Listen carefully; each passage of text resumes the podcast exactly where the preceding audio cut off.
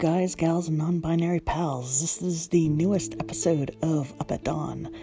I am your host, Dawn. Hello. Boy, do we got some news for you today, and plenty of listener questions. So let's get started. Let's get it on.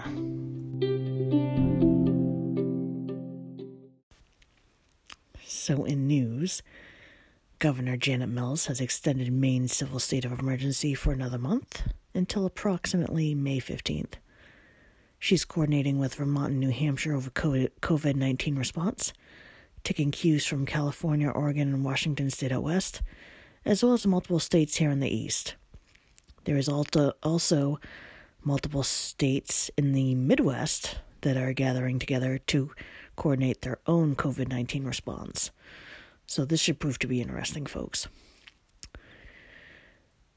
Governor Mills is also requesting help for renters and those with home mortgages. And here in the state, we have 800 cases and approximately 27 deaths, as well as 89,500 unemployment claims.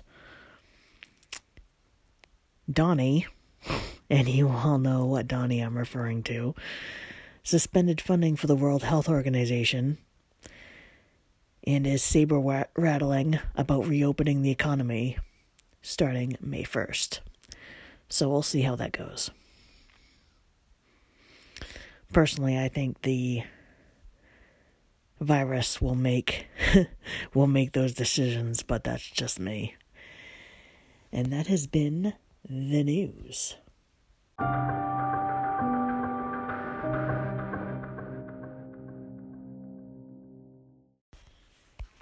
And now, questions that I have received.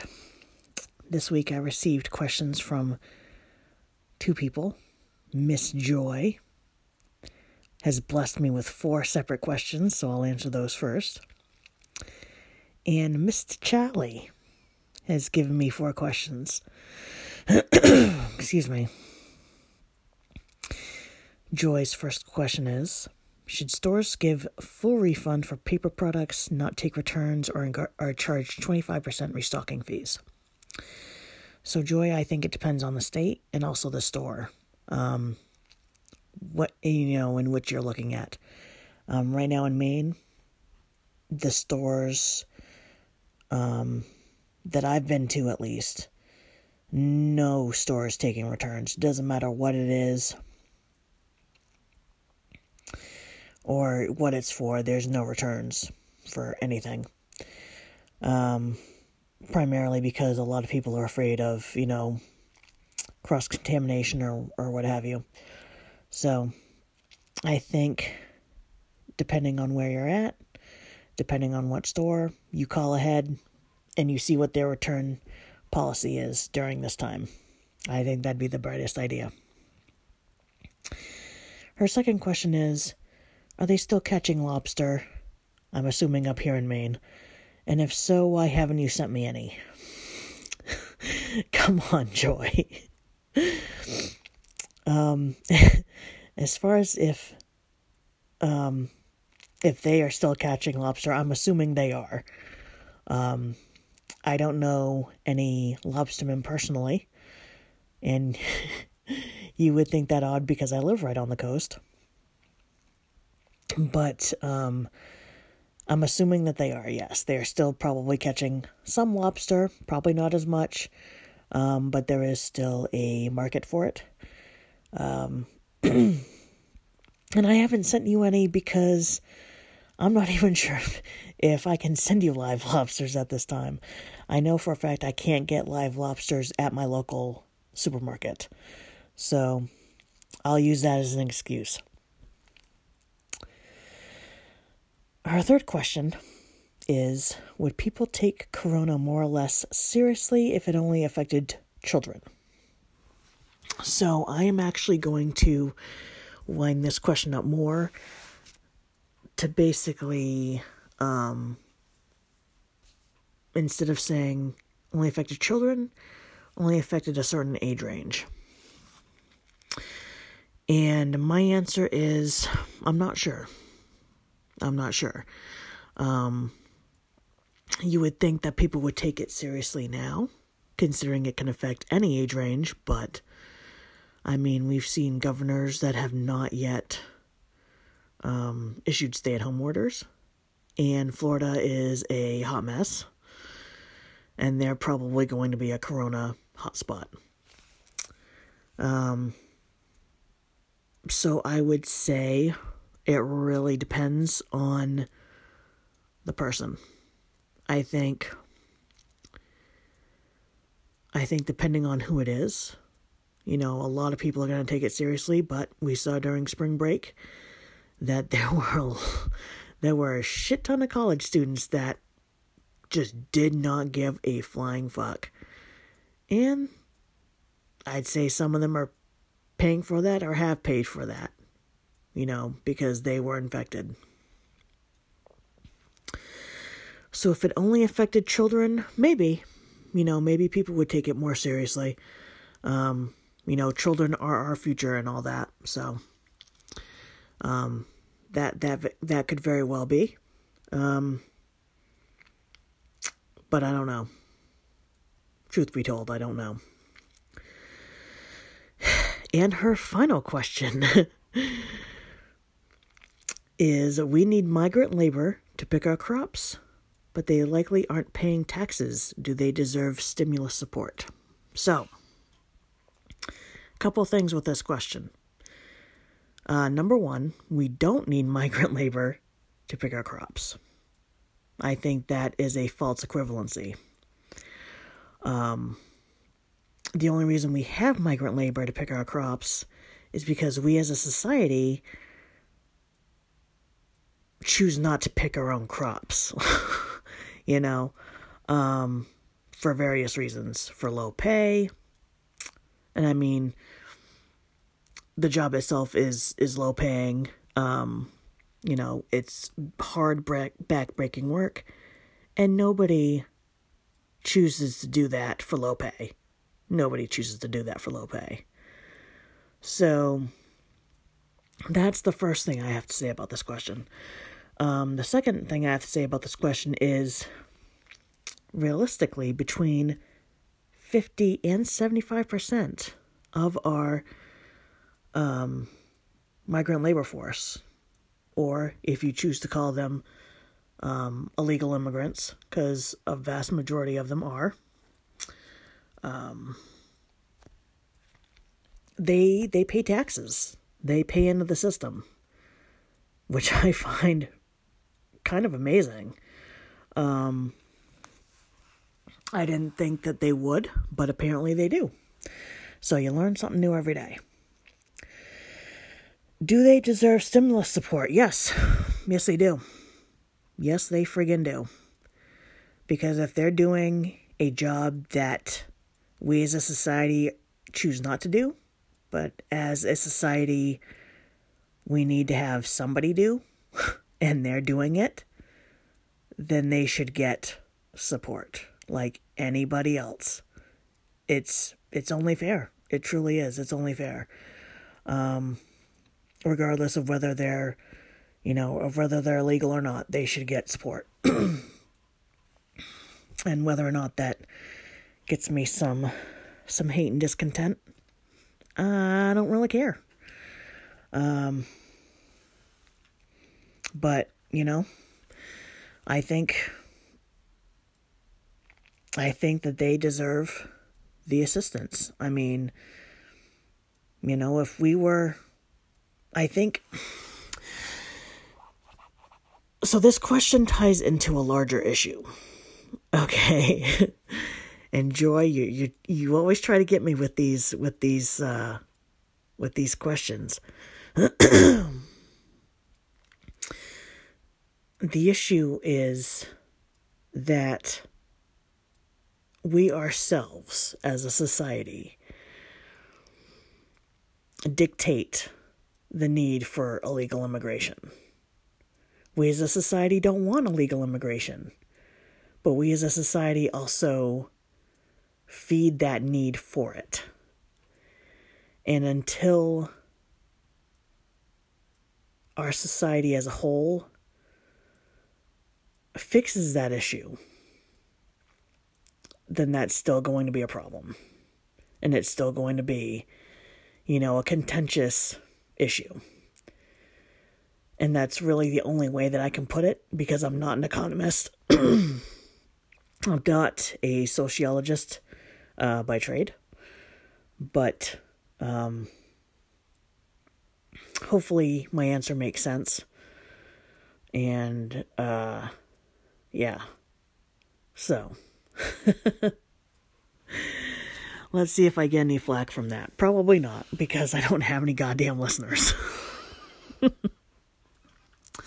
So, Charlie asks, how much wood could a woodchuck chuck if a woodchuck could chuck wood? Charlie, goddamn it. If you're really going to ask me how much wood could a woodchuck chuck if a woodchuck could chuck wood, just watch a goddamn Geico commercial. I'm sure they've answered that shit. Come on. So there's the answer to that question. He also asks, any great adventures planned for after COVID-19? That is a damn good question. I do have some things planned for the near future, for the very near future. I am starting a new job. So I'm hoping that financially I'll be in a stable, in a better place, in a more stable situation. So that I can, get my feet underneath me. You know what I'm saying? As far as planned for after COVID-19, I'm not sure. It depends on whether, you know, on whether that virus is still up and running, and I'm sure it will be. Ideally, I would like to have the adventure of getting my own place, which would be really fucking cool.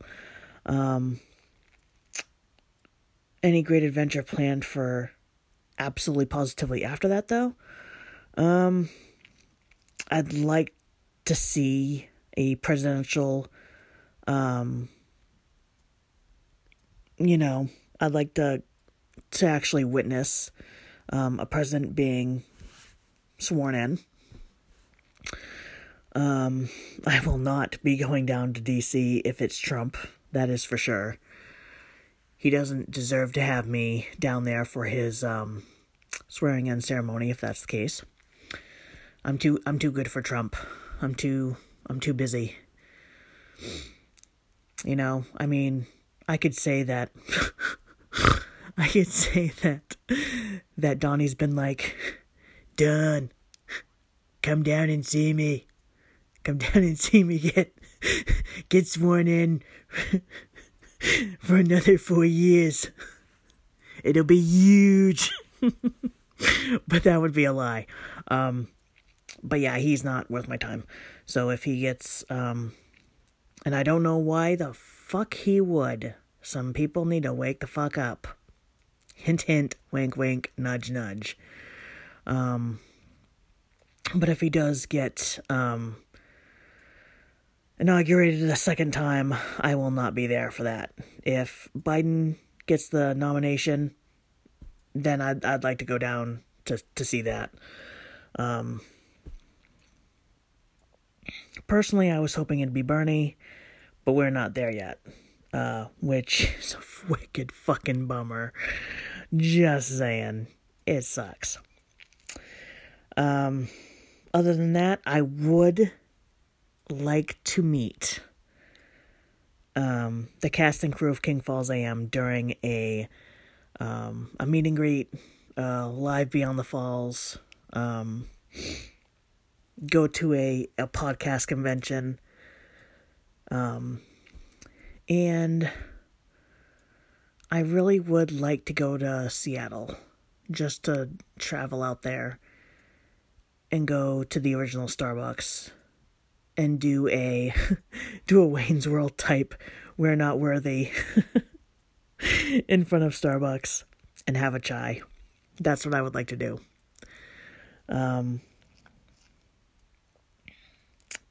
How has being isolated at home changed your life for good and for bad? Oh, Lord, this is probably going to be the longest answer on here, other than maybe the next question.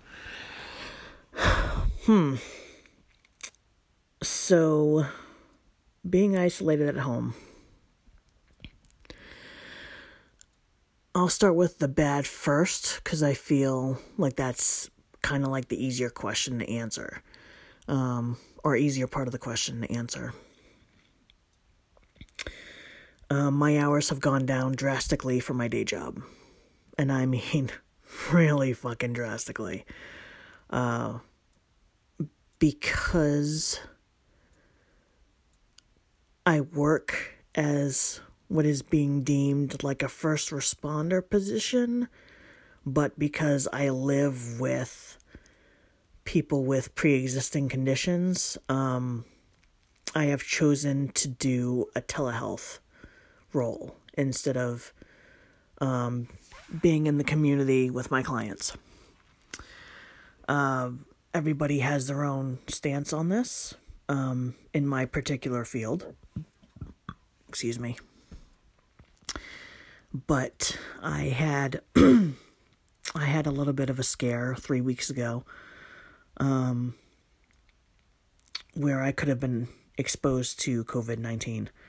Thankfully I wasn't, but I really can't afford to have the people that I live with get sick, and I don't want to risk being a carrier of COVID-19, not realizing it, and then spreading it to my clients and their families, most of whom have pre-existing conditions. I'm not going to do that. I'm not going to do that to them. I'm not going to take that risk. And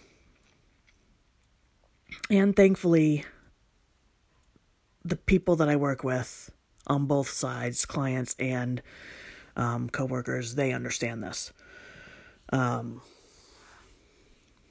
So, because of COVID-19, my hours have dropped pretty drastically from averaging 38 hours a week for one job to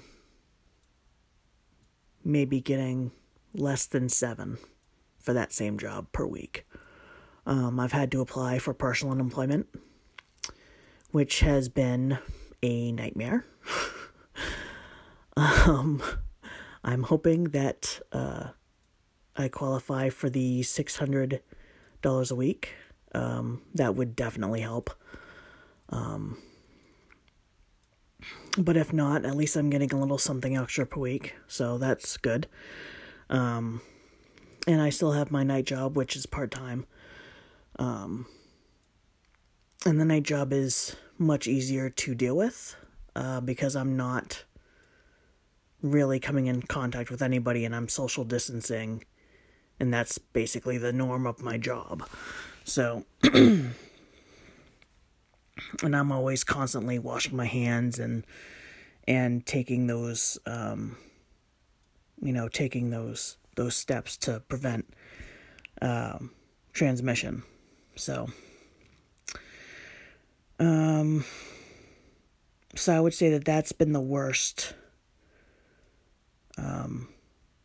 aspect of being isolated at home, as well as kind of like, I'm definitely stuck with my thoughts a lot more, which is something I didn't notice realistically, and sometimes that can be difficult to deal with.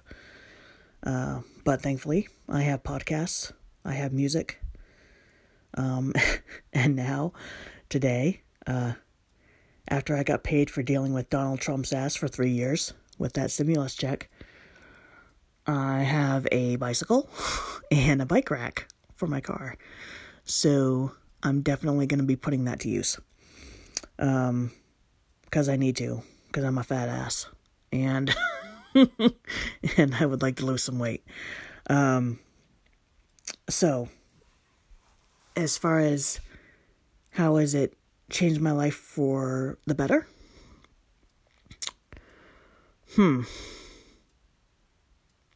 Well, I think it's given me time to kind of, sort of, work on my relationship with my father, which has been,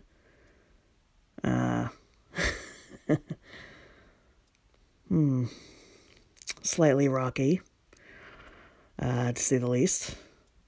Not that I'm going to go into detail, today, but when I was younger, we used to kind of nitpick at each other, and we grew absent for a very, very, very long time. But now that, you know, I'm here living in the house I grew up in, for various reasons, and spending, you know, a little bit more time with him than I would be if I was working, you know, we're actually kind of like rebuilding that former, I guess, trust or relationship that we used to have. So I guess that is good. It also has allowed me to work on some things that I've never really considered working on before, like this podcast. Like, I never would have thought of working on this goddamn podcast when I had my full hours, because I just didn't have any fucking time. But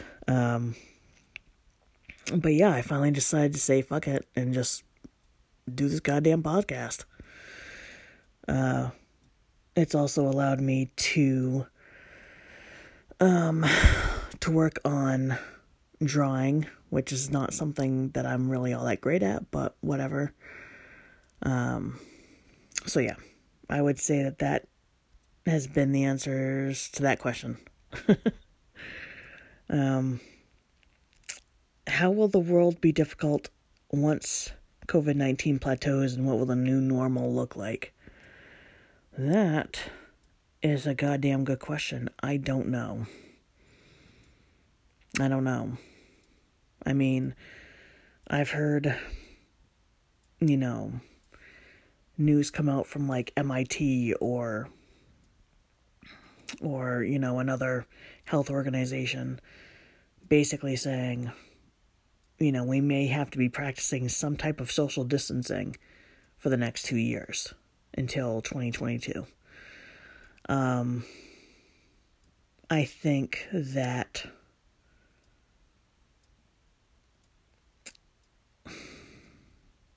I don't know. I think our world, you know, we're definitely living in a history-changing moment.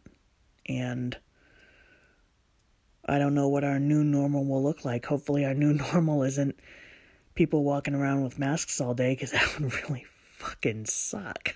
And I didn't mean to snort, but let's be real. Hopefully that is not our new normal for the long term. Hopefully that's a short term thing. But I would like to think that our world would be made a little bit better, because, you know, the thing is that we're all going through this. Every single fucking one of us are going through this together.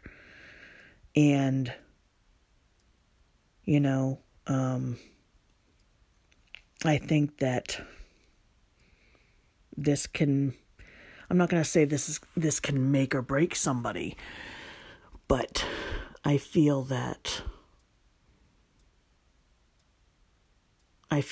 you know, situations like this really show what people are made of. And I think we're seeing that. And a lot of our, you know, a lot of our public figures, especially those in politics, I think we're seeing basically what, you know, what a lot of them are made of. And you know, what a lot of our first responders are made of. You know, they're doing some excellent fucking work, putting their lives out on the line, so they deserve all the fucking props they can get. So I'm hoping that people get,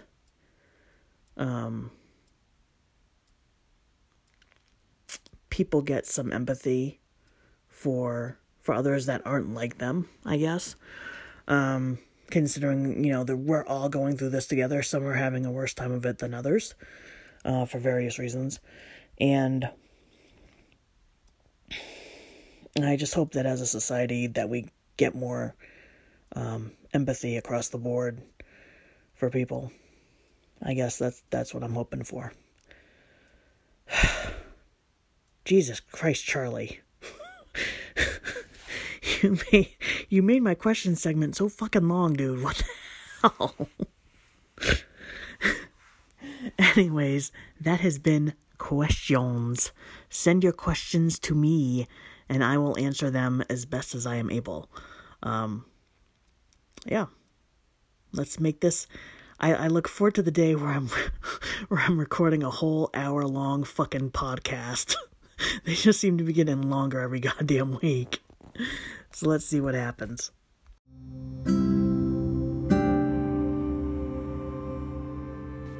Well, guys, gals, and non-binary pals, this has been another episode of Up at Dawn with moi. Hope you have enjoyed this episode, and I hope you'll stay with me for the next episode. Adios. Until next time.